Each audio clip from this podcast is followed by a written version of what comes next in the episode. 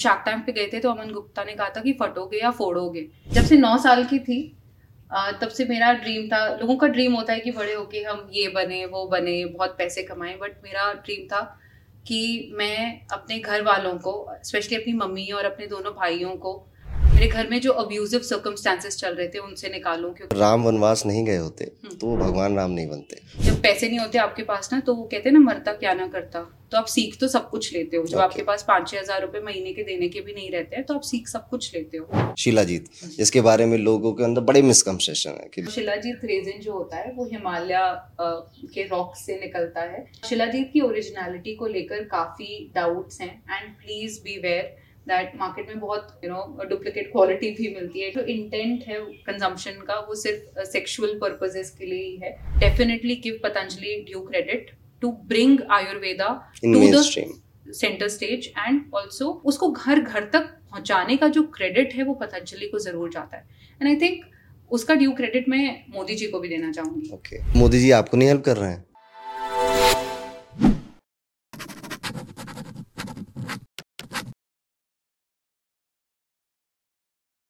Hello and welcome to the Arun Pandit show और आज हमारे जो गेस्ट हैं, इन्होंने अपने जीवन की शुरुआत करी थी बहुत ही कम, बिना किसी रिसोर्सेस के। और आज इनकी कंपनी की वैल्यू है 500 करोड़ रुपए की। इन्होंने आयुर्वेदा को मेन स्ट्रीम बनाया, आजकल की जनरेशन को यूज़ करने लायक बनाया। इनका मैसेज और इनकी स्टोरी दोनों ही बहुत इंपावरिंग है। So I welcome Shridha ji on the Arun Pandit show so how are you I'm very good. Thank you so much for having me, Arunji.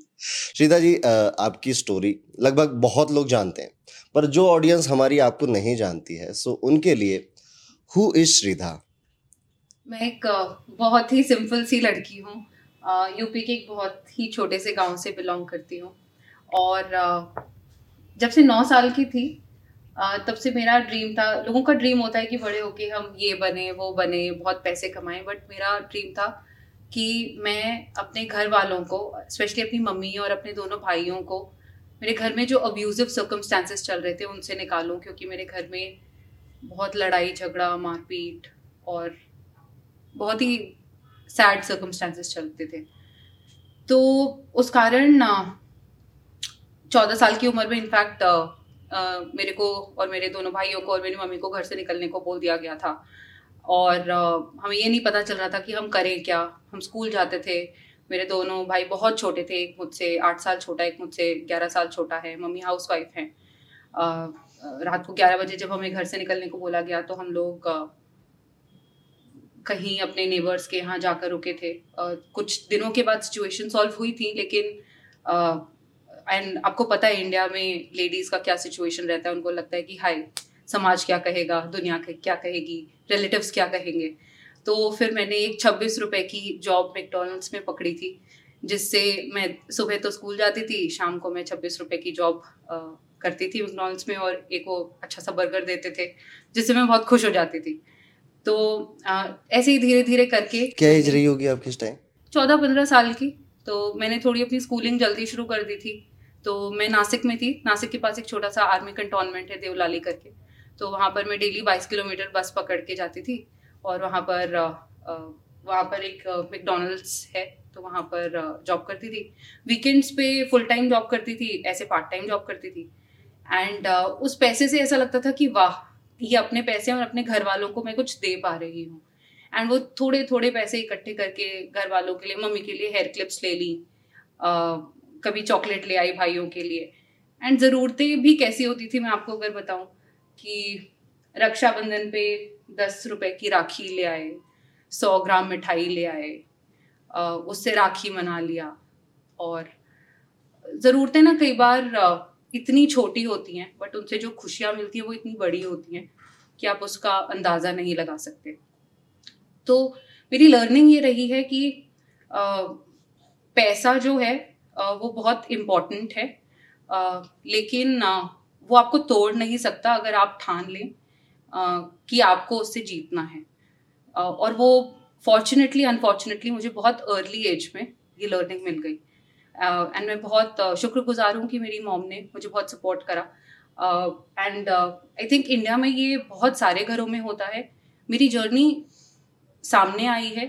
And uh, मुझे शायद ये लगता है कि लड़कियों के साथ होता है और लड़कियाँ दब के रह जाती हैं। बट इस जर्नी के थ्रू शायद मैं घर का बड़ा बेटा बन गई एंड अपने भाइयों के लिए मैं घर का फादर भी बन गई। Uh, मैं मैं वो एक एग्ज़ाम्पल रही हूँ कि जहाँ पर मेरी मम्मी ने अपनी अंगूठियाँ बेचकर अपनी चूड़ियाँ बेचकर वैसे भी उनके पास कोई खास ऐसी ज्वेलरी थी नहीं बट वो सब बेचकर मेरे लिए छोटा सा लैपटॉप खरीदा जिससे मैंने अपनी ग्रेजुएशन करी एमबीए करी। uh, और uh, मैंने पार्ट टाइम जॉब करके फिर मेरे डैड की पोस्टिंग आ गई थी पटियाला में उसके बाद अम्बाला में। तो मैंने फिर part time soft skills you know trainer बन के और इंग्लिश ट्रेनिंग वगैरह करवा करवा के पार्ट टाइम तो आप कॉलेज भी जाते थे और इधर पार्ट टाइम बिल्कुल बिल्कुल। तो वैसे फनी फनी चीज़ें करती थी। मैं आपको क्या बताऊँ एक एक दो दो हज़ार रुपए के लिए। तो मुझे कहीं पे जॉब ऑफ़र आई थी दस हज़ार रुपए की। अगर तुम एक जगह जॉब करोगी तो दस हज़ार रुपए मिलेंगे। बट मैंने अपना बहुत ही शातिर दिमाग लगाया कि अगर मैं दो जगह आधा आधा दिन काम करूँगी मतलब पार्ट टाइम पार्ट टाइम करूँगी भले ही वो जगह नहीं हाँ. तो तो छः छः हज़ार मिल के बारह हज़ार रुपये मिलेंगे okay. तो वो दो हज़ार रुपये के लिए मैं बिल्कुल धूप में सात किलोमीटर स्कूटी पे चला के जाती थी मतलब इतना दिमाग नहीं लगाती थी कि अरे फ्यूल लगेगा इतना टाइम वेस्ट होगा बट वो दो हज़ार रुपये मुझे उतने मैटर करते थे वो महीने के तो हम ये कह सकते हैं आप तब से पैसों को प्यार करते हो। ज़रूरत थी मेरी। Okay. मेरे घर वालों के लिए ज़रूरत थी। वो मेरी नीड थी। वो मेरे पैसों का लालच और प्यार नहीं था। वो, नीड मेरी नीड थी क्योंकि मुझे मेरे घर वालों को खाना देना था। हमारे घर में पाँच कमरे हुआ करते थे बट मैं और मेरी फैमिली एक रूम में बंद रहते थे। uh, मुझे याद है अब मेरी मेड के घर पे खाना खाते थे। uh, हमें हमारे घर में uh, हमारे घर में सारे रूम्स में एसी था सिवाय हमारे रूम के और आपको पता है यूपी पंजाब हरियाणा में कितनी गर्मी होती है लेकिन सारे रूम्स बंद होते थे हमारे रूम की इलेक्ट्रिसिटी ऑफ़ कर दी जाती थी। तो it was a difficult to be in मेरे father okay so it was a difficult situation to uh, when i talk to people when i talk to females there are a lot many uh, जो कि domestic violence abusive relationships का शिकार हैं। But I am fortunate that fortunate तो क्या बोलूँ? I have worked very hard for it fortunate नहीं बोलूँगी मैं। I just work very hard for it फिर मैंने जब uh, 2014 में अपना करियर शुरू करा तो मुझे ऐसा वो कहते हैं ना light at the end of the tunnel दिखने लगी। एंड uh, 2015 में uh, मैंने ये ठान लिया था कि भले ही मेरी सैलरी जितनी भी हो मुझे बस एंड चीज़ें बद से बदतर होती जा रही थी। तो 2015 में मैंने अपने घर में घर वालों को घर से निकाला। एंड अम्बाला में ही, भले ही वहाँ पर मेरे डैड पोस्टेड थे बट मैंने एक दूसरे छोटे घर में मूव कर दिया। तो वो जो आई रिमेम्बर कैटेगोरिकली जो उन्होंने कपड़े पहने थे, सिर्फ़ वो ही था उनके पास।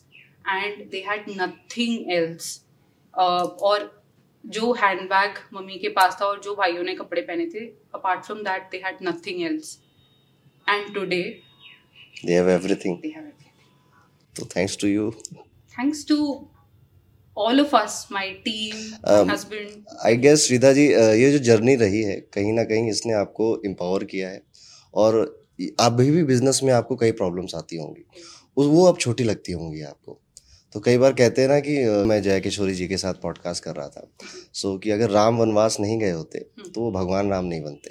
सो so, वो वनवास का जो फ़ेज़ है सो so, वो आपका वो फ़ेज़ रहा है जिस वजह से आज आप श्रीदा है एंड फाइव करोड़ वैल्यूएशन है इन ऑल एंड अभी आप भगवान की दया से और आगे जाएँगे। सो so, इसके बाद की जर्नी आप बिज़नेस में कैसे आए उसके बारे में बताइए। सो ह्यूमन बॉडी जो होती है ना वो प्रॉब्लम्स को अलग अलग तरीकों से दर्शाती है। तो किसी के बाल झड़ने लगते हैं कोई वेट पुट ऑन कर लेता है कोई वेट लूज कर लेता है कई लोग डिप्रेशन में चले जाते हैं कई लोग गॉड फॉरबिड सुसाइड कर लेते हैं। तो मेरी बॉडी में पूरी बॉडी पे रैशेज अर्टिकेरिया स्किन एलर्जी हो गई थी। तो मुझे ये जितनी भी सिचुएशंस मैंने आपको बताई मेरे लाइफ में बहुत अर्ली एजेस से चल रही थी। सो so, 2014 से लेकर 2017 तक मुझे ये अक्यूट स्किन इशू हुई जिसका नाम हाइव्स अर्टिकेरिया था। तो मैंने बहुत ही मॉडर्न जैसे डर्माटोलॉजिस्ट बोलते हैं जिनको तो मैंने मॉडर्न मेडिसिन से इसका सोल्यूशन ट्राई करा। एंड मैं और मेरे हस्बैंड परम भार्गव जो आज को फाउंडर भी हैं मेरे दी आयुर्वेदा को एंड खादी एसेंशियल्स में तो हम लोगों ने दिल्ली एनसीआर के जितने भी डर्मैट्स हैं हमने ट्राई करा कि ये प्रॉब्लम सॉल्व हो जाए क्योंकि फ़र्स्ट सोल्यूशन आपको यही होता है कि यार दवाई ले लो सॉल्व हम्म। करो सिर दर्द हुआ दवाई ले लो सॉल्व कर लो। कोई भी प्रॉब्लम है दवाई लो सॉल्व करो। तो वो सोल्यूशन मिल नहीं रहा था वो बस सप्रेसिव और सिम्टोमेटिक सोल्यूशन मिल रहा था। बट 2017 में when I was going to get married तो मेरी मॉम ने कहा कि यार कुछ लॉन्ग टर्म सॉल्व करो ना ये क्या प्रॉब्लम आई, दबा दिया, आगे बढ़े, ये क्या तरीका हुआ लाइफ में प्रॉब्लम्स को सॉल्व करने का? एंड करियर है यू नो सब कुछ है बट खुद सफ़र कर रहे हो, ये भी तो ठीक नहीं है कि बस दुनिया को बचाने चले हो, खुद को भी तो देखो। तो then when we got married we started travelling together too and we started we opened our eyes towards alternate medicine जैसे होम्योपैथी नेचुरोपैथी आयुर्वेदा। मेरा आयुर्वेदा में बिलीव था बट मुझे ये नहीं पता था कि इतनी बड़ी और इतनी लॉन्ग सर्विंग प्रॉब्लम्स भी सॉल्व हो सकती हैं। तो एर्नाकुलम में एक डॉक्टर ने मुझे बताया कि मेरी बॉडी में पित्त दोष बहुत बढ़ा हुआ है बिकॉज़ एंड ना अगर सो साइकोलॉजिकल इश्यूज़ की वजह से सो अर्टिक एरिया का ना एक uh, बहुत बड़ा रीजन साइकोलॉजिकल इश्यूज़ भी होते हैं। It is a psychotic disorder जो स्किन पे आ जाता है। तो जो कि मुझे नहीं पता था and I was also taken aback कि यार मेरी इतने सालों की प्रॉब्लम मैंने इतने डॉक्टर्स को दिखाया आप ऐसे कैसे एक पित्त दोष बोल के डिस्कार्ड कर रहे हो? मतलब मैं पागल हूँ क्या? तो बट उन्होंने फिर जब समझाया पूरा एंड उन्होंने बताया कि आपको ये खाना चाहिए ये नहीं खाना चाहिए And ऐसा नहीं था कि मुझे हिमालय की चोटी पे जाकर दो साल वनवास करना था। It was very simple and so so, मैंने वो चीज़ें करनी शुरू करी एंड तीन महीने में प्रॉब्लम्स काफ़ी हद तक रिजॉल्व हुई एंड छः महीने में it was completely gone that's when I re- and realise the power of Ayurveda and but when I came when I came back to normal life and मैंने जब अपने फ्रेंड से बात करनी शुरू करी तो मुझे लगा कि मेरी प्रॉब्लम तो सॉल्व हो गई लेकिन मेरे फ्रेंड्स को अभी भी वो अनकूल इनफेक्टिव ही लगेगा मेरे colleagues because I was working back then तो फिर मुझे लगा कि यार यूथ को कनेक्ट करने के लिए तो कुछ करना पड़ेगा। बिकॉज़ अगर मेरे को इतनी इनहिबिशन थी आयुर्वेदा को लेके अपने दिमाग में तो मेरे आसपास भी तो सब मेरे जैसे ही हैं। तो सबको इनहिबिशन है। So that's when the idea of doing something which relates youth with Ayurveda came in and that's how that started so tag start हुआ कि पहले तो खादी एसेंशियल आया सबसे पहले खादी एसेंशियल स्टार्ट हुआ था। सो so, ये जब आपकी ये बीमारी क्योर हुई तो उसके हम्म। बाद आपने खादी एसेंशियल स्टार्ट किया। सबसे पहले हमने खादी एसेंशियल उसके पीछे का क्या आइडिया था आपका सो कि आइडिया तो देखिए सेम ही था बट तब प्री कोविड एरा था। आयुर्वेदा में हमें कुछ करना था। हम्म। और उस टाइम पे प्री कोविड एरा के सेंटिमेंट्स अलग थे कंज्यूमर बिहेवियर अलग था। हमें एक offline based consumer experience centric brand बनाना था जो कि एक प्रीमियम सेगमेंट को टारगेट करता बिकॉज़ हमें अमेजिंग क्वालिटी प्रोडक्ट देना था। एंड जब तक हमने लॉन्च करा सो so, 2017 में जब मेरी प्रॉब्लम सॉल्व हुई तो हमने डेढ़ दो साल की रिसर्च करी। 2018 में परम ने उनकी जॉब छोड़ी। 2019 में मैंने जॉब छोड़ी। खैर वो भी एक अलग ही घर में महाभारत हुई थी क्योंकि मेरे लिए जॉब छोड़ना बहुत बड़ी चीज़ थी। अ, मैंने जो आपको घर की सिचुएशंस बताई अ, उस टाइम तक भी मेरे पास कोई सेविंग्स जो थी वो मैंने इसमें डाल दी थी। एंड मेरे घर वाले अभी भी डिपेंडेंट ही थे बिकॉज़ मेरे दोनों भाई अभी भी पढ़ रहे थे। अ, मेरी मॉम अभी भी हाउस ही थी। अ, और अभी भी हैं। तो अ, एक रेगुलर स्ट्रीम ऑफ़ इनकम उनको प्रोवाइड करना एंड टू इंश्योर दैट उनके क्योंकि मेरे खर्चे I am okay to run without you know having a certain kind of life style and I am I am a very normal person ऐसा कुछ। But बहुत ही normal सी life है और थी भी। तो बट उनके लिए मुझे इंश्योर करना था कि एटलीस्ट क्योंकि फ़ीस नहीं रुक सकती, घर के रेंट नहीं रुक सकते, कुछ खर्चे नहीं रुक सकते।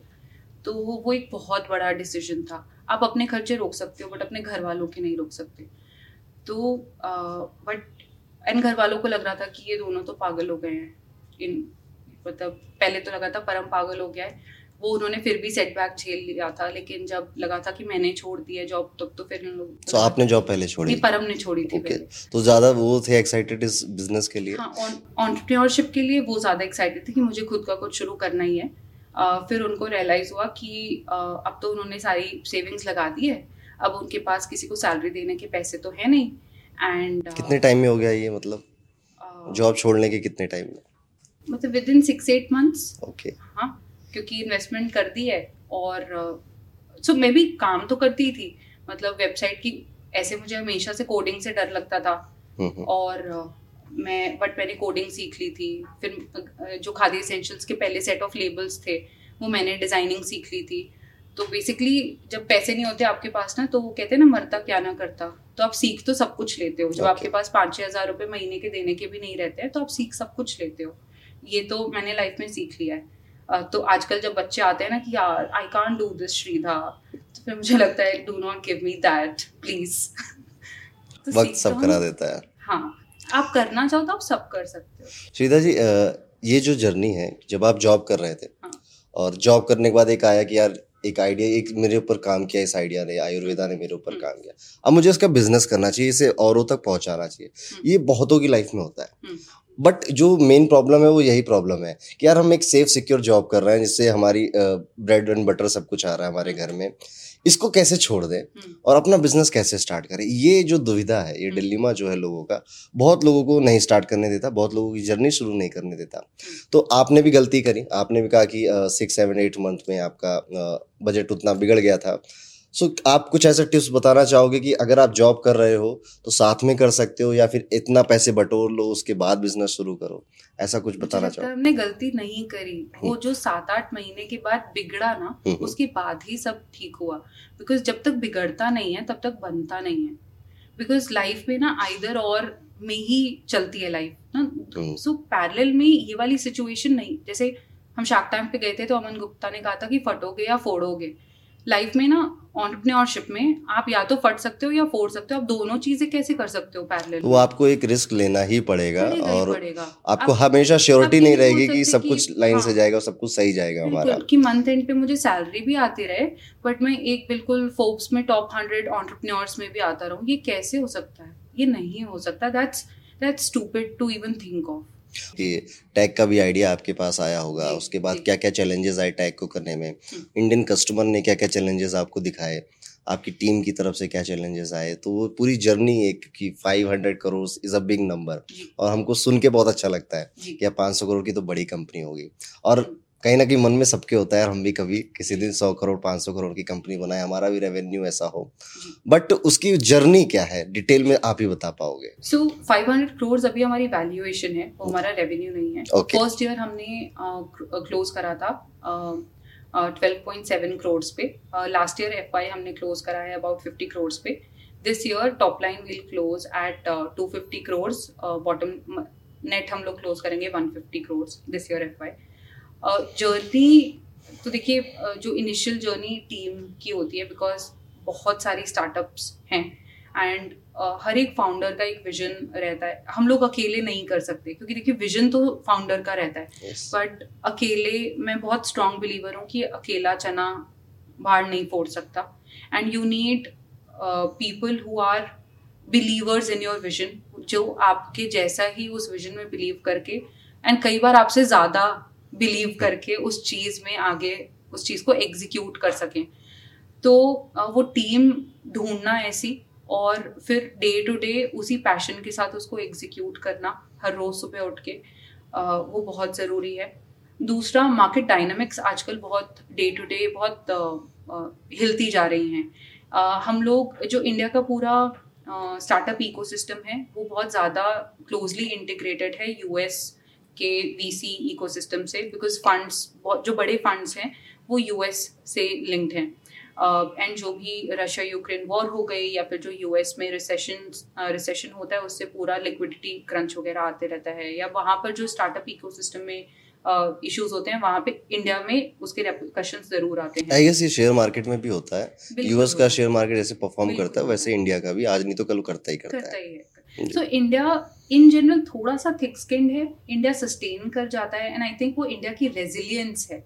अ, हम इंडियंस uh, बहुत जल्दी नहीं हिलते हैं भले ही वो कोविड के दौरान हो। कोविड से भी इंडिया जल्दी रिकवर कर गया कोई रिसेशन आता है इंडिया जल्दी रिकवर कर जाता है। लेकिन क्या अगर मैं बोलूँ क्या हम इंसुलेटेड हैं अ, सारी चीज़ों से तो द आंसर हम इंसुलेटेड नहीं हैं और ना ही हम इस इकोसिस्टम से आइसोलेटेड हैं।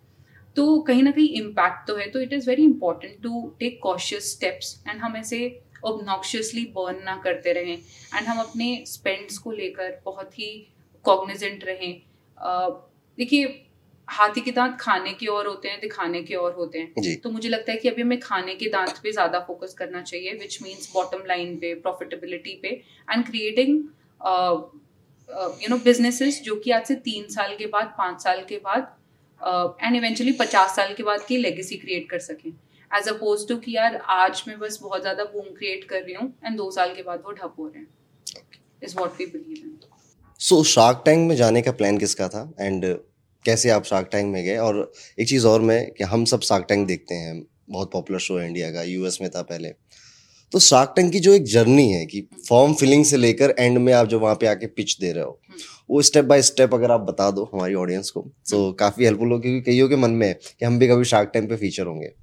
तो शार्क टैंक में जाने सो परम को बहुत पसंद है शार्क टैंक। जाने का प्लान तो वैसे हम दोनों में से किसी का ऐसे हमने प्लान नहीं करा था बट एक दिन Param was watching shark tank and he watches it religiously एक एक एपिसोड को बहुत ध्यान से देखे देन क्रिटिकली इवेल्युएट करके ये होना चाहिए था ये नहीं होना चाहिए था।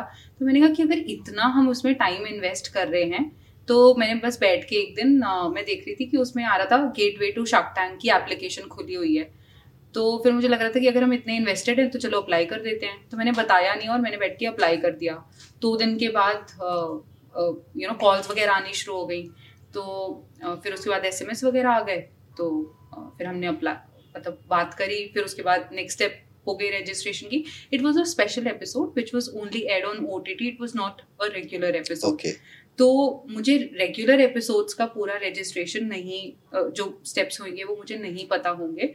स्पेशल uh, एपिसोड पे मेरे ख्याल से सिर्फ़ पाँच छह ब्रांड्स लिस्ट हुए थे। तो मैं फॉल्स और लिमिटेड इंफॉर्मेशन सबके सामने नहीं प्रेजेंट करना चाहूँगी बट स्पेशल एपिसोड में तो सिर्फ़ ये होता है कि बहुत जल्दी जल्दी हफ़्ते में पूरी right from first application to the shoot सब कुछ कंप्लीट हो गया था।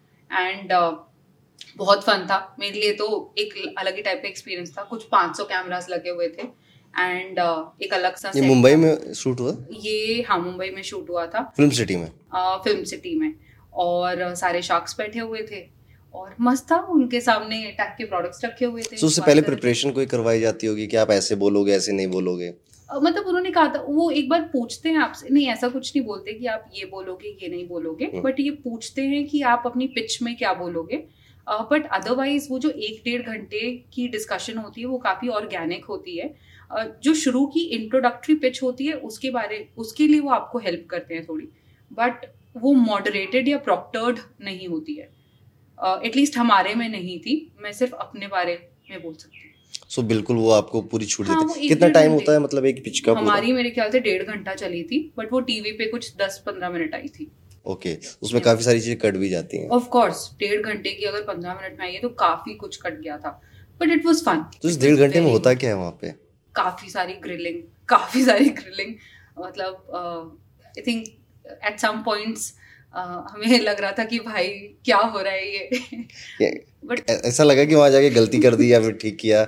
नहीं देखिए बहुत इम्पोर्टेंट था हमारे लिए वो एक्सपीरियंस गेन करना बिकॉज़ शार्क्स वहाँ पर किसी रीजन से हैं and they are celebrated founders of the entrepreneurial ecosystem of the D to C ecosystem so कहीं ना कहीं हमारी लर्निंग ही होती है वहाँ पर जाके। अ, तो नहीं ऐसा तो बिल्कुल नहीं फील हुआ कि हमने वहाँ पे जाके गलती कर दी। बट डेफिनेटली क्या होता है ना जब हम भले ही आप कितनी भी अच्छी या कितनी भी स्केल्ड अप स्टार्टअप के फाउंडर्स हो जनरली uh, आपको कोई क्वेश्चन नहीं करता बिकॉज़ जब आप जॉब में होते हो तो जॉब में कोई ना कोई आपके ऊपर होता है आपको पूछता है आप ये क्या कर रहे हो क्यों कर रहे हो? बट स्टार्टअप्स में मतलब हमें कौन ही पूछता है कि इन्वेस्टर्स भी पूछते हैं but they do it very respectfully out in a very structured manner से इन्वेस्टर्स आपके सिर पे थोड़ी पूछते हैं कि मतलब why are you doing this etcetera they don't do it like that they very respectful जैसे मान लीजिए कि मेरा कोई भी आइडिया हो तो क्या मैं अप्लाई कर सकता हूँ? या फिर कुछ स्पेसिफिक क्राइटेरिया है अप्लाई कर दीजिए कि इतना रेवेन्यू आपका होना चाहिए इतना आपने ऐसा कोई कोई क्राइटेरिया नहीं। और जैसे कि मुझे जहाँ तक याद है कि आपको अमन गुप्ता ने फंडिंग दी और हैप्पीलो के फाउंडर ने आपको funding the. And it's about eighty one lakh for point five percent and Aman Gupta ने एक बड़ी अच्छी बात बोली थी आपके लिए और परम जी के लिए कि these both are hustlers and Param ji से शायद उनकी बात हुई थी कि uh, मुझे आपकी हेल्प चाहिए फॉर बिज़नेस तो उन्होंने कहा था मैं सिर्फ़ शार्क टैंक में करता हूँ। तो कहते हैं ठीक है मैं शार्क टैंक में आ जाता हूँ। तो दिस एटीट्यूड आई गेस आपकी जर्नी में ये जो आपका और आपके हस्बैंड का एटीट्यूड रहा है ये बहुत इफ़ेक्टिव रहा है कि यार अच्छा आपको ऐसे करना हम वो कर लेंगे। ठीक है पर मेरा काम मुझे करना है मुझे अपना बिज़नेस करना ही करना है। This is very good and ये शार्क टैंक की जर्नी हो जाती है। हमें तो बस वो टीवी पे पिच दिखती है। उस पिच के बाद आपसे, आपको कॉल आता है मन गुप्ता का कि आइए मिलते हैं, बैठते हैं चाय पे। या फिर क्या प्रोसेस होता है? उस पिच में जो वादे किए गए हैं, जो टीवी पे सबको दिखा है, क्या ज़रूरी है कि वो फुलफिल किए जाएँ? इज़ इट मतलब बाइंडिंग है कि करना पड़ेगा? या फिर उसके बाद चीज़ें बदल सकती हैं? और कैसा मतलब इसके बाद का क्या सिनारियो होता है? आप ज़रूर बताएँ हमें। सो मल्टीपल सिनेरियोज हो सकते हैं एंड इसमें सोनी टीवी का रोल खत्म हो जाता है एक पॉइंट के बाद, जहाँ पर पिच के बाद कोई फंड अमाउंट कमिट कर दी गई है। So that is now between the sharks and the pitchers उसके बाद शार्क्स की रिस्पेक्टिव टीम्स होती हैं ड्यू डिलीजेंस होती हैं। कई बार स्टार्टअप्स जो होती हैं वो ड्यू डिलीजेंस में फेल हो जाती हैं Okay. इसलिए what is due diligence please so due diligence एक ऑडिट का प्रोसेस होता है जिसमें कई सो uh, so उसमें फाइनेंशियल स्टेटमेंट्स चेक करे जाएँगे आपके प्रॉफिट एंड लॉस स्टेटमेंट्स आपकी बैलेंस शीट्स आपके कैश फ्लो स्टेटमेंट्स की जो फिगर्स आपने कमिट करे थे कि मैं इतने नंबर्स कर रहा हूँ इतने लाख कमा रहा हूँ नहीं कमा रहा हूँ मैंने ये इक्विटी दे रखी है इनको इतने मेरे लोन चल रहे हैं इतना मेरा डेट चल रहा है वो सब सच है नहीं है आपकी बैंक स्टेटमेंट चेक हुई कई बार डील्स जो होती हैं वो इसलिए फॉलो अप हो जाती हैं क्योंकि आपने टीवी पे तो बोल दिया लेकिन असल में numbers are not adding up कई बार uh, uh, क्या होता है कि कनेक्शन जो होता है या फिर जो कम्युनिकेशन होता है वो for some reason follow up हो जाता है। Deals could also follow up because of that मैंने तो कई बार ये देखा है कि ड्यू डिलीजेंस में नंबर्स मिसमैच होने की वजह से डील्स मैंने फॉलो अप होती हुई देखी हैं। मेनी टाइम्स म्यूचुअली लोग अग्री कर लेते हैं दैट लेना है, नहीं लेना है, या फिर एक लार्जर राउंड कई बार यू नो ऑन्टरप्रनोर्स रेज कर रहे होते हैं तो sharks join as a part of that larger round for example कुछ ऑन्टरप्रनोर्स हैं, कुछ founders that I know of तो वो एक लार्ज एंजल राउंड रेज कर रहे हैं तो जो राउंड शार्क्स ने शार्क टैंक पे कमिट करा है। The sharks have joined as a part of that angel round so अलग अलग टाइप की डील स्ट्रक्चर होते हुए मैंने देखी हैं। इंटरेस्टिंग uh, प्रोसेस है। Uh, और मुझे लगता है कि जो आजकल मैं भी देखती हूँ कि लिंक्डइन पे बहुत ज़्यादा डेरोगेटरी पोस्ट्स चल रही हैं। Uh, बहुत इंटरेस्टिंग एंड फनी बात ये है कि uh, जो वो पोस्ट्स लोग डाल रहे हैं hundred percent of those posts उनमें से कोई भी वो बंदा नहीं है जो एक्चुअली खुद शार्क टैंक पे जाके आया है।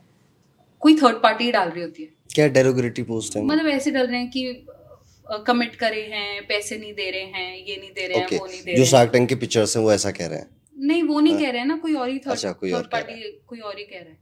तो मतलब उनको सपने आ रहे हैं कि ऐसा हो रहा है। वो कहते हैं कोई मतलब कुछ तो लोग कहेंगे। लोगों का काम है कहना। अब पता नहीं ओके सो देर इज़ कोई गारंटी नहीं है कि आपको वो जो पैसे मिले उसके ड्यू डिलीजेंस को पास करना पड़ेगा आपको कि आपने जितने बिल्कुल। किया था, जो भी बोला था। किसी को पैसे दे देंगे। मैं आपको बोलूँ कि मेरा बिज़नेस हम्म। मैं आपको बस एक फिक्टिशियस नंबर बोल देती हूँ टीवी पे आके। हम्म, और जब वापस हम जाते हैं मेरी बैंक स्टेटमेंट कुछ और ही कह रही है मेरे फाइनेंशियल स्टेटमेंट कुछ और ही कह रहे हैं। आप मुझे पैसे दे देंगे एक करोड़ मैं तो दूँगा नहीं मेरे आप पास है भी नहीं देने के लिए। तो वो एक अलग चीज़ है।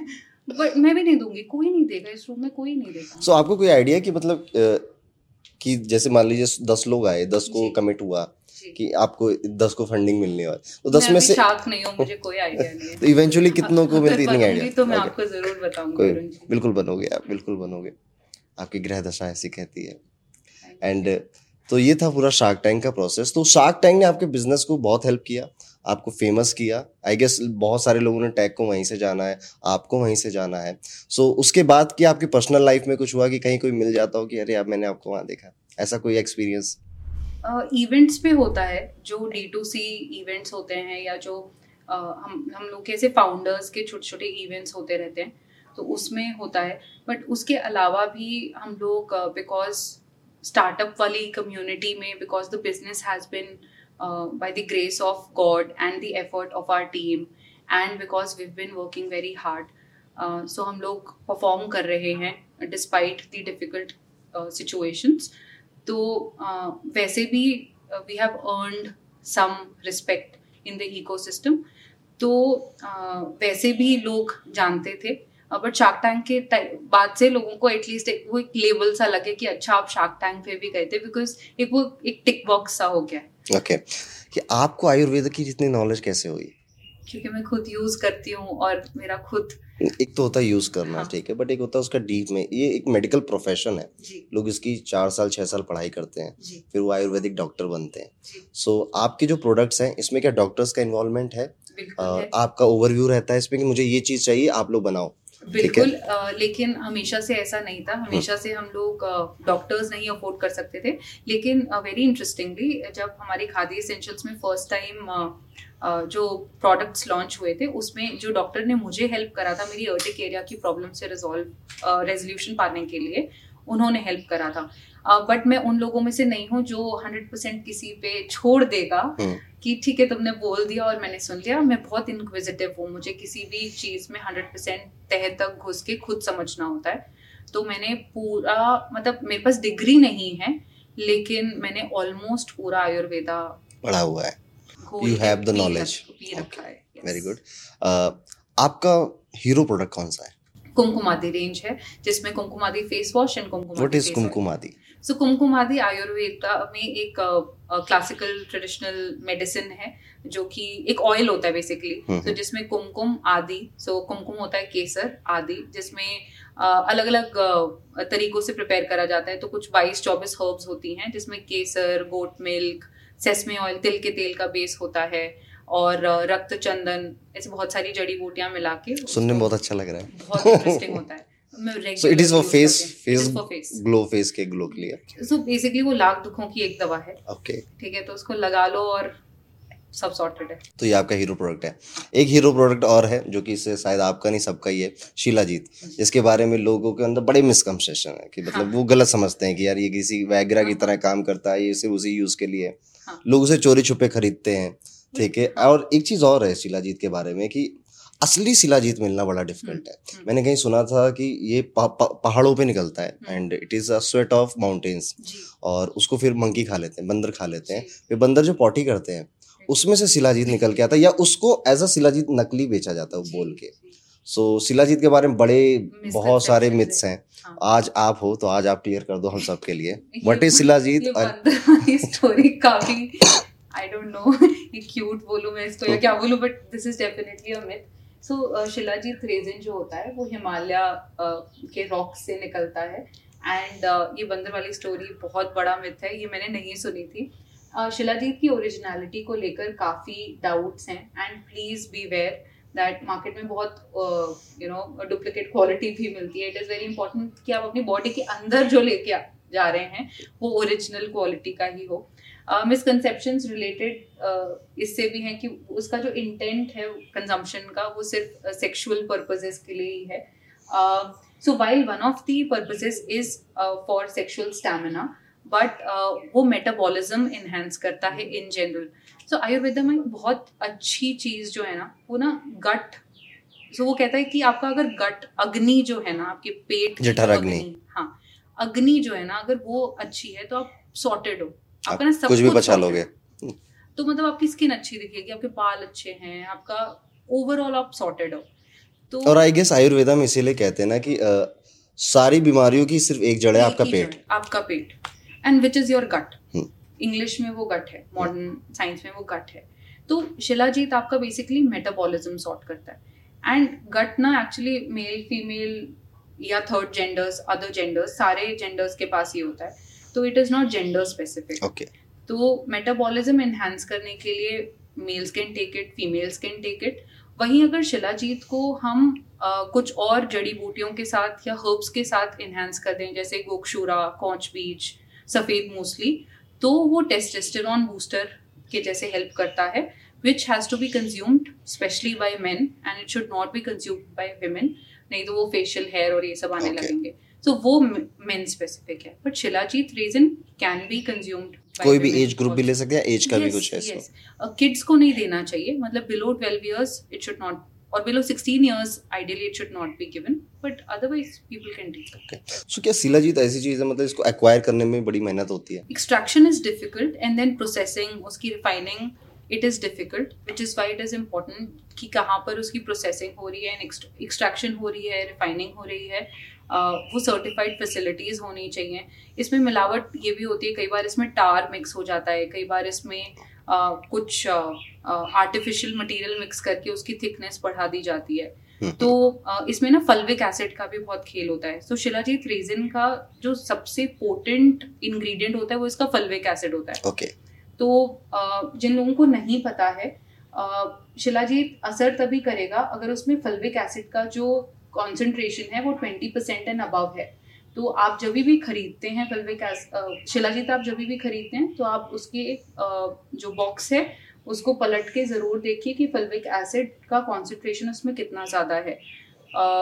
तो आइडियली डिस्क्लोजर होना चाहिए। जैसे टैग के प्रोडक्ट्स में यूजुअली वो 68 परसेंट होता है which is highest in the industry and अगर बेस्ट ऑफ़ द बेस्ट अगर आप देखें तो 40 परसेंट से अबव आपको बेस्ट रिजल्ट्स मिलेंगे बट okay. टैक में 68 परसेंट एंड अबव है दैट वी मेंटेन ऐसा भी कुछ होता है कि हम उसे टेस्ट कर सकते हैं घर पे कि पानी में डाल दें या पानी रंग बदल दें। यूट्यूब पे बहुत वो इसीलिए मैं पूछ भी रहा हूँ आपसे। यूट्यूब में बहुत वीडियोस अवेलेबल हैं हाउ टू टेस्ट प्योर शिला सो क्या वो वीडियोस सच हैं क्या आपको आप मानोगे वो सच है? ऐसा कुछ प्रोसेस होता भी है नहीं? वीडियोस हैं सच हैं और हमने भी एक दो डाली हुई हैं ओके तो सच हैं।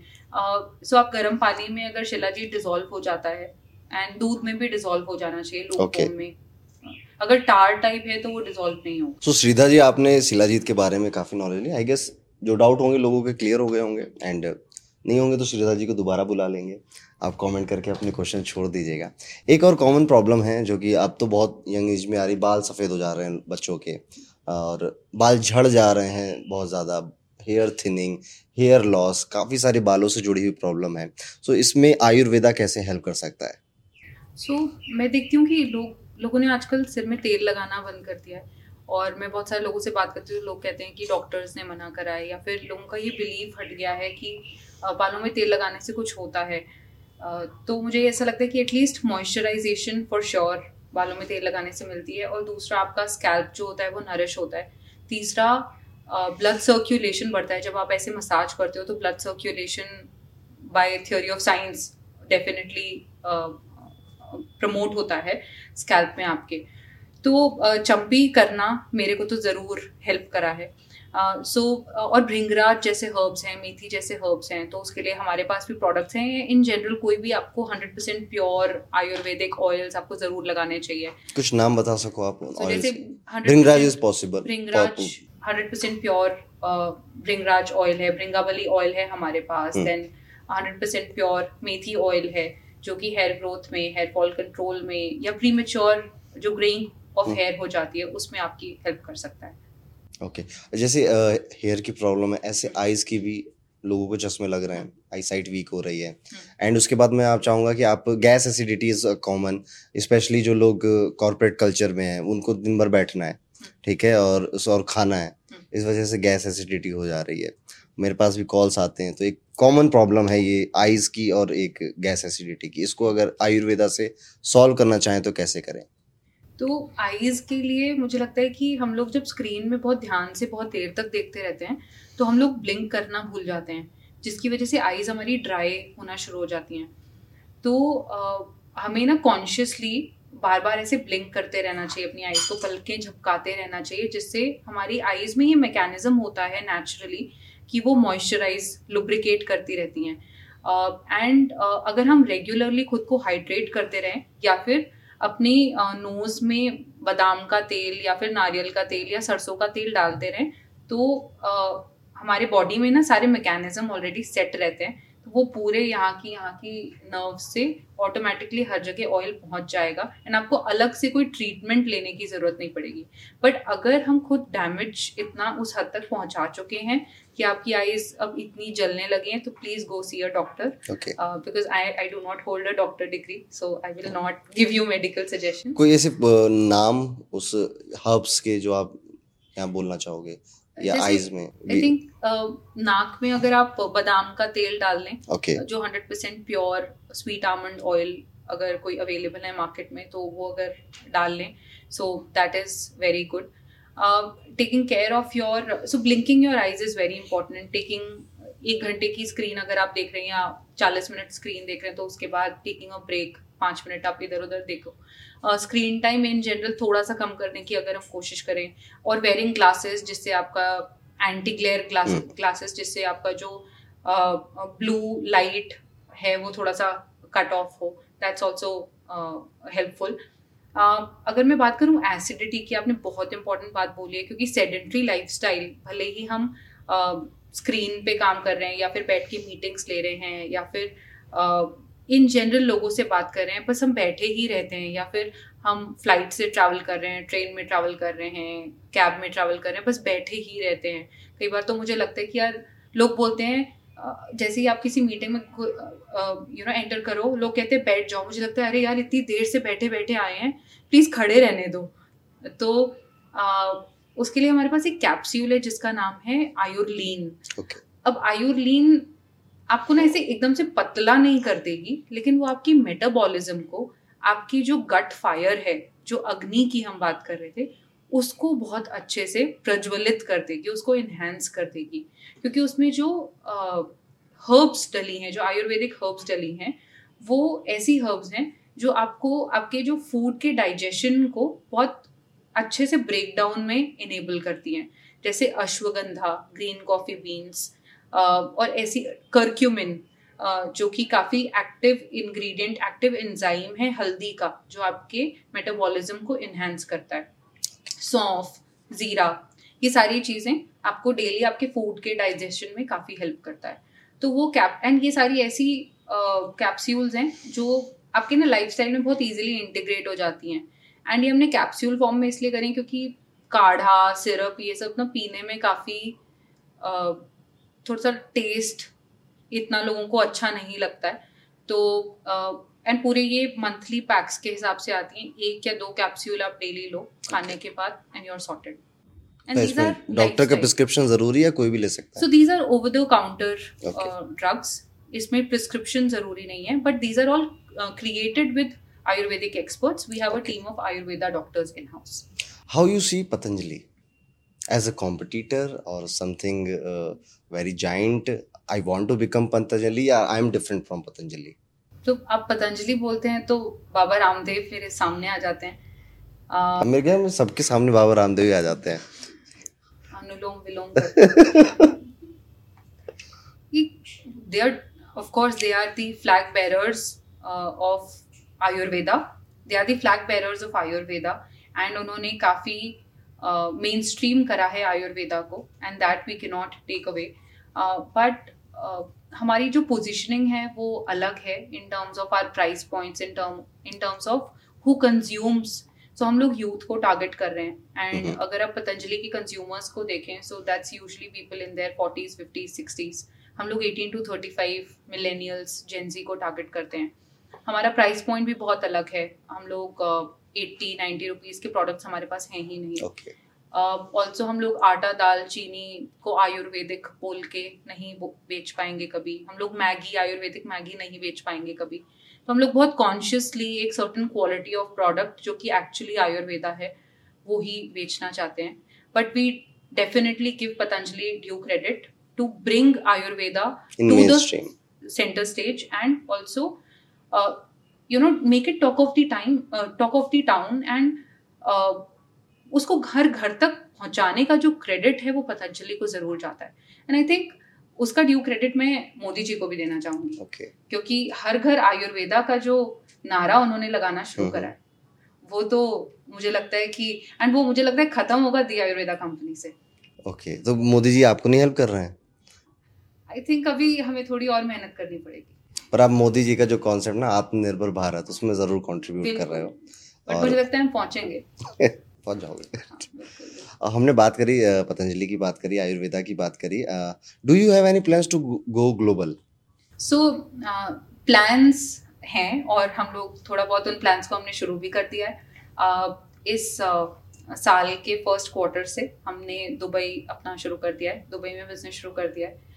उसके अलावा यू एक्सपेंशन के अलावा हमने U S U K markets भी एक्सप्लोर करना शुरू कर दिया we are opening our first store in Dubai in the next quarter and we are very excited about it Dubai से हमें बहुत अच्छा रिस्पॉन्स आ रहा है। Abu Dhabi Sharjah and Oman markets are something that we are really excited about in addition to तो यहाँ पर जो आपकी कंज्यूमर है वो इंडियंस ही हैं जो वहाँ रहते हैं या फिर. It's a mix of both. So Okay. Du- so when you look at dubai especially dubai तो cosmopolitan it's a global melting pot. Okay तो वहाँ पे तो सारे लोग हैं.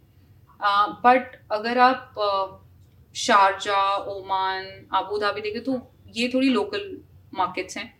तो वहाँ पर तो लोकल ऑडियंसेस हैं.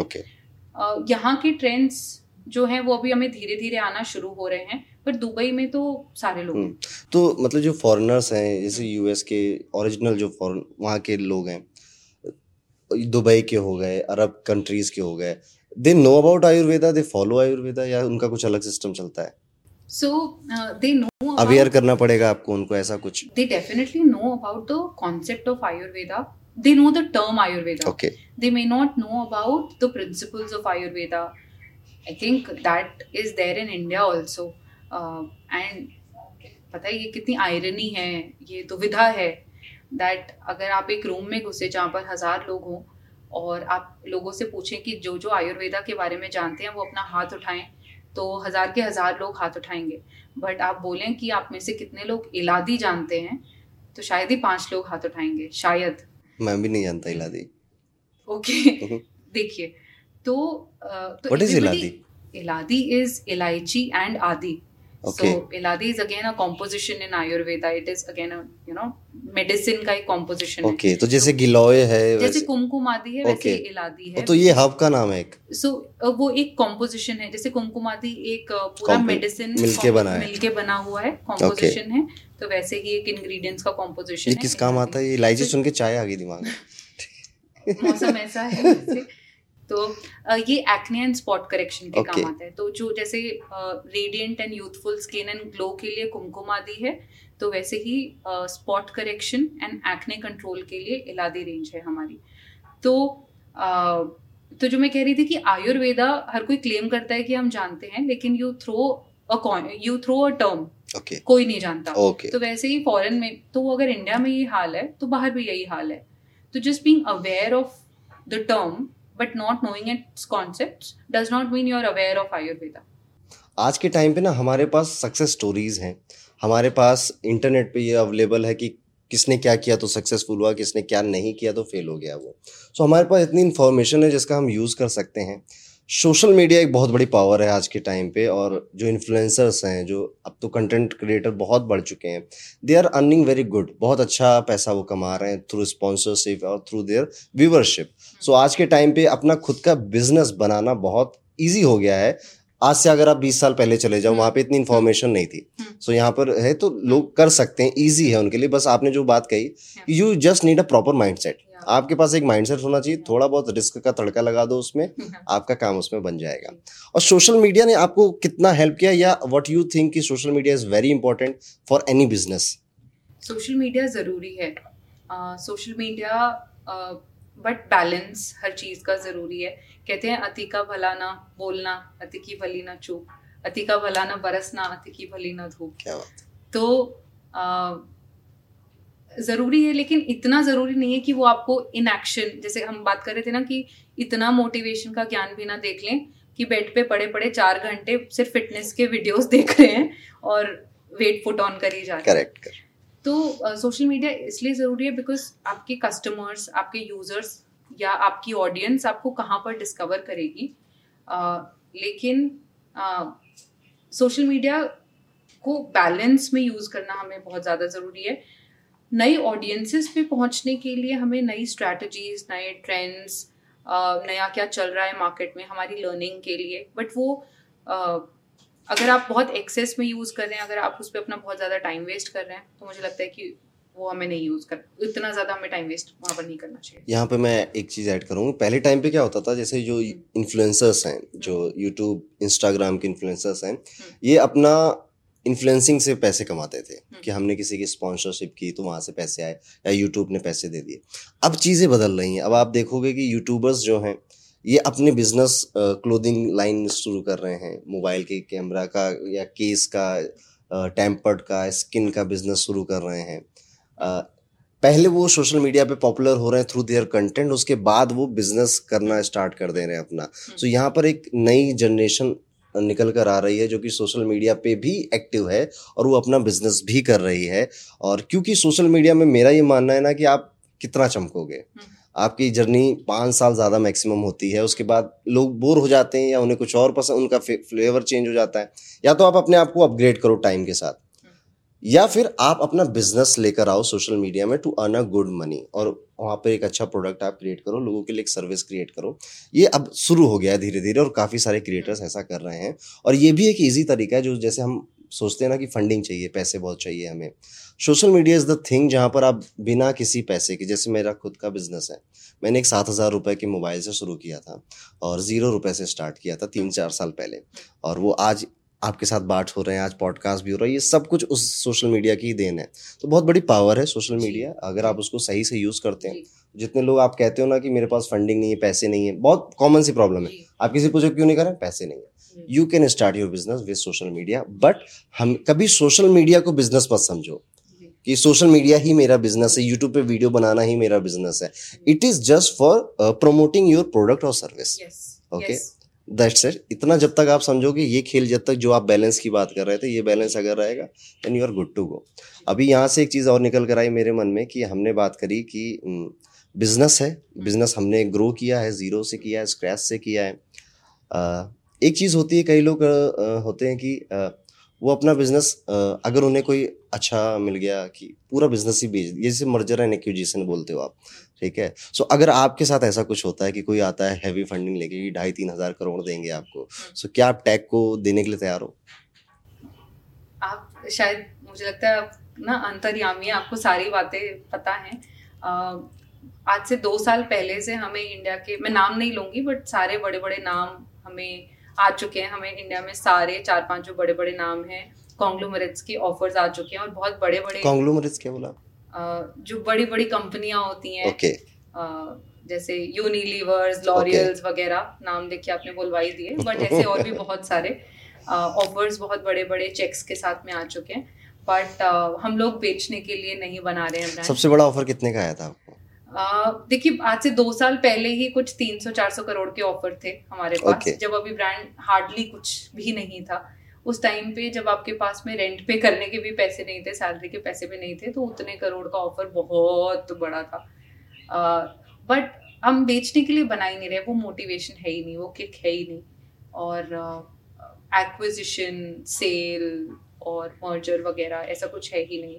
गोल कुछ और है गोल है आयुर्वेदा को हर घर तक पहुंचाना गोल है जो हमने सीखा है वो लोगों तक लेके जाना टैग को हर घर तक लेके जाना वो जैसे हर घर तिरंगा बोलते हैं हम्म। मोदी जी हम बोलते हैं हर घर आयुर्वेदा तो ओके सो अगर फ्यूचर में भी ऑफ़र आएगा तो you are not open for sale okay हम बिकाऊ नहीं। यहाँ से ए, मैंने आपके इंटरव्यूज़ देखे थे you believe in law of attraction और लॉ ऑफ़ अट्रैक्शन सुनने में ऐसी चीज़ लगती है कि भाई बस सोचो और चीज़ें मिल जाएँगी, ठीक है? But things is very different in law of attraction यहाँ पे कई सारे व्यूवर्स भी हमारे ऐसे होंगे जो कि उन्होंने कहा होगा कि यार हमने प्रैक्टिस किया, हमारा लॉ ऑफ़ अट्रैक्शन सक्सेसफुल हो गया। पर ऑन द सेम हैंड कुछ ऐसे लोग भी होंगे जो कहेंगे, अरे कुछ नहीं होता है सब फालतू बकवास है। What is your take on law of attraction law of attraction जैसे आपने बोला ऐसा नहीं है और वो जो द सीक्रेट मूवी है उसमें दिखाते हैं कि हम्म। आपने एलिफेंट इमेजिन करा और वो यहाँ पे टपक गया। तो ऐसा तो नहीं होता है। आई थिंक वो थोड़ा सा ड्रामेटिक करके दिखाते हैं। बट आई बिलीव ऐसा होता ही है ना हम कई साल भी कई बार चीज़ों में लग जाते हैं। बट जो हम मन में चीज़ें सोच रहे होते हैं वो कहीं ना कहीं कहीं ना कहीं हम अपनी लाइफ में अट्रैक्ट कर ही लेते हैं। हम अच्छा सोचते हैं तो अच्छा होता है, बुरा सोचते हैं तो बुरा होता है। कई लोग ना सिर्फ़ अपने आसपास अगर, जो लोग नहीं बिलीव करते हैं, मैं स्पेशली उनसे बोलूँगी हमारे आसपास कई ऐसी लोग होते हैं जो सिर्फ़ बोलते रहते हैं, अरे, मेरे यहाँ दर्द हो रहा है, ये हो रहा है, मुझे ये बीमारी है, ये बीमारी है। उनको ना आप देखो, हमेशा बस दर्द ही होते रहते हैं। कई लोग बोलते हैं, अरे, मेरे पास ये है ये है ये है। आप देखोगे, यार, उनके साथ हमेशा बस अच्छा ही हुए रहता है। तो मुझे लगता है कि you attract what you think about you attract what you keep saying तो मुझे लगता है कि अगर आपके पास ये ऑप्शन है uh, तो अगर ऑप्शन है ना इधर और जो मैं कह रही थी कि लाइफ में ऑप्शन होती है क्योंकि दो चीज़ें दोनों ऑपोजिट चीज़ें को एग्जिस्ट नहीं कर सकती। तो फिर आप ऑप्शन है तो फिर अच्छी वाली ही चूज़ कर लो। तो अगर सपने देखने ही है मुझे लगता है कि मतलब जॉब वॉब छोड़ के अगर स्टार्टअप शुरू करी ही है तो सपने बड़े ही देख लो। तो ऑप्शन है तो कुछ अच्छा ही सोच लो। तो मैं तो लॉ ऑफ़ अट्रैक्शन में बिलीव करती हूँ। क्योंकि, और एंड उसका एक और भी रीज़न है। बिकॉज़ स्टार्टअप लाइफ कई बार इतनी ग्रोइलिंग इतनी ज़्यादा लो हो जाती है, इतनी क्रशिंग हो जाती है। वो आपको ना आपकी बॉडी में उन उन पार्ट्स में तोड़ती है जो आपको पता भी नहीं है कि आपकी बॉडी में एग्जिस्ट करते हैं। आप इतने लोज हिट करते हो ना आपकी फैमिली पर्सपेक्टिव से, आप इमोशनली फिजिकली फिनेंशियली साइकोलॉजिकली कि how do you show up to office the next day how do you show up to work the next day without letting anybody else know what you are going through तो आपको खुद को तो and आप positive नहीं रख रहे हो सिर्फ़ खुद को, आप खुद को स्ट्रांग भी रख रहे हो। और आप खुद को फेक पॉजिटिव कितनी बार रखोगे? तो और फेक पॉजिटिव पता चल ही जाता है। तो स्ट्रांग रखने के चक्कर में एटलीस्ट आप खुद को ऑप्टिमिस्टिक रख सकते हो। फेक पॉजिटिव में मैं खास बिलीव नहीं करती हूँ बिकॉज़ अगर मैं बहुत परेशान हूँ तो हाँ झूठी स्माइल रखे पॉइंट नहीं है। बट एटलीस्ट ऑप्टिमिस्टिक रख सकते हैं कि यार कर लेंगे सॉल्व कर लेंगे। आज परेशान है बट कोई बात नहीं। हफ़्ते बाद, महीने बाद या कल इसको सॉल्व कर लेंगे। तो लॉ ऑफ़ अट्रैक्शन मुझे लगता है एटलीस्ट आपको पॉजिटिव या ऑप्टिमिस्टिक सोचने में हेल्प करता है। So you practice in the terms की अच्छा सोचना ही है तो यार अच्छा सोच लो। Okay but many times it is very difficult है ना? हम जैसे कह तो देंगे कि यार अच्छा सोचो पॉजिटिव सोचो ठीक है? बट हमारी लाइफ की सर्कमस्टेंसेज ऐसी हैं कि हमें कैसे अच्छा सोचें ठीक है? जब मेरे पास खाने के लिए कुछ पैसे नहीं है या वो भी नहीं है तो उसमें डिफ़िकल्ट हो जाता है। सो so, वहाँ पे मैं वहाँ पे आप या आपने पास्ट में कुछ ऐसी प्रैक्टिस जो कि आजकल बड़ी फ़ेमस है कि लिख लो डायरी में अपनी विशेष पाँच बार लिखो छह बार लिखो। हम्म। ऐसा कुछ कभी किया? या फिर जैसे आपको कोई चीज़ चाहिए तो उसे जाके एक्सपीरियंस करो तब आप उसके बारे में सोच पाओगे। क्योंकि हम ये भी कह देते हैं बड़ा सोचो। हम्म। पर देर आर मैनी पीपल जिनको बड़ा सोचने का पता ही नहीं कैसे सोचना है। हम्म। वो रेंज रोवर के बारे में सोच ही नहीं सकते बिकॉज़ उन्होंने या तो कभी देखी नहीं है। या फिर कभी एक्सपीरियंस ही नहीं करी। क्योंकि हमारे पास जो थॉट्स भी आएँगे वो वही चीज़ के आएँगे जो हमने एक्सपीरियंस किया है। सो so, आप भी कुछ ऐसी छोटी मोटी एक्टिविटी करते थे जो बताना चाहो? आई थिंक जैसे अभी आप बोल रहे हैं तो now I am thinking about it school में मुझे याद है मैं अपनी स्टडी टेबल के आगे मैंने थर्मोकोल चिपका रखा था उसके ऊपर चार्ट पेपर लगा रखा था और उस पर मैं हमेशा लिखती थी कम फ़र्स्ट कम फ़र्स्ट तो दैट्स हाउ मैं खुद को हमेशा मोटिवेट करती थी एंड मैं यूजुअली टॉप थ्री में तो आ ही जाती थी। डिस्पाइट uh, मेरे घर में जो भी सिचुएशन चलती थी सिचुएशंस ठीक नहीं रहती थी यूजुअली तो वो बार बार एक आइट्रेशन होती थी दिमाग बार बार बोली जाता था नहीं यार पढ़ाई करनी है खुद पे फोकस करना है एकेडमिक्स पे फोकस करना है। क्योंकि इन्हीं चीज़ों से जब अच्छे मार्क्स आएँगे तो अच्छी जॉब मिलेगी तो फिर घर वालों को अच्छी फ्यूचर दे पाऊँगी। और आ, अगर रेंज रोवर नहीं देखी है तो गूगल कर लो। रेंज रोवर का नाम तो सुना है। और अगर नहीं पता है कि बड़ी गाड़ी को रेंज रोवर कहते हैं तो most expensive car in the world Google कर लो। तो मतलब कुछ तो करो मतलब अपने दायरे शोरूम तो जाके एक बार विज़िट कर। लो। हाँ अपने दायरे तो बड़े एक बार तोड़ो तो सही शैकल्स तो तोड़ो। मैं ये बोल रही हूँ क्योंकि जो मैं आपको सच बता रही हूँ अरुण जी जो मेरे सिचुएशंस थे ना वो वो अलग थे, वो ऐसे थे, वो नहीं कोई विजुअलाइज कर सकता। और उन मतलब हर एक दिन, हर एक रात, वो हाँ बट एक चीज़ जो मैं रोज रात को करती थी, मैं रोज रात को विजुअलाइज करती थी कि एक फ्री एनवायरनमेंट कैसा दिखेगा। What would a free liberated environment look like उस एनवायरनमेंट में मेरे फादर नहीं थे और एक हैप्पी फैमिली थी। श्रीधा जी क्या आप ऐसा समझोगे कि आपने बिज़नेस खड़ा किया? आप मेहनत अपने स्ट्रगलिंग पीरियड में भी करते थे जॉब में भी करते थे आज भी करते हो? तो क्या आप लकी हो गए? डू यू थिंक कि मैं लकी हूँ? या भाग्य का मुझे बहुत साथ मिला? मुझे ऐसा लगता है कि जब आप बहुत मेहनत करते हो तो आप लकी हो जाते हो। अरे वाह। एक टाइम में आंसर किया आपने। हम्म। तो हमारा यहाँ पर ये आप ईश्वर पे बिलीव करते हो एक? मैं पावर में बिलीव करती हूँ बट मैं सारे रिलीजन्स में बिलीव करती हूँ। वैसे मैं हिंदू हूँ लेकिन मैं एक कॉमन पावर में बिलीव करती हूँ। तो अगर मुझे दरगाह दिखती है तो भी मैं माथा टेक लेती हूँ। मैं गुरुद्वारे में भी जाती हूँ मैं चर्च में भी जाती हूँ कोई स्पिरिचुअल एक्टिविटी जो आप करते हो? मैं मेडिटेट करती हूँ मैं योगा करती हूँ।